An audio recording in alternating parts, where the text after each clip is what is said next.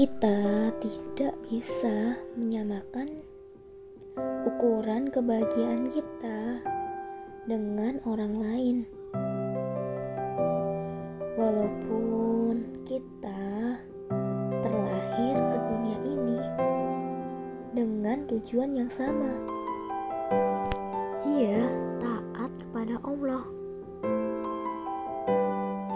Namun tak selamanya iman seseorang itu kokoh berdiri seperti halnya tiang bukan.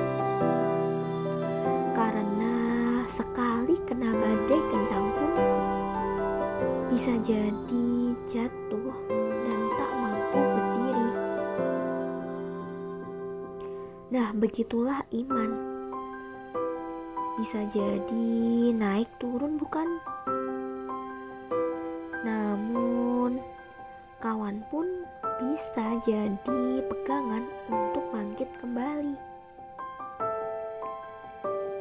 Tak ada yang mustahil akan perubahan itu, kawan. Ada masanya kebahagiaan yang sesungguhnya bisa kita rasakan. Karena bahagia itu adalah sebuah penerimaan. Jika kita sendiri mampu mensyukuri hal terkecil dalam hidup, maka kita pun bisa bahagia tanpa membandingkan kebahagiaan kita dengan orang lain.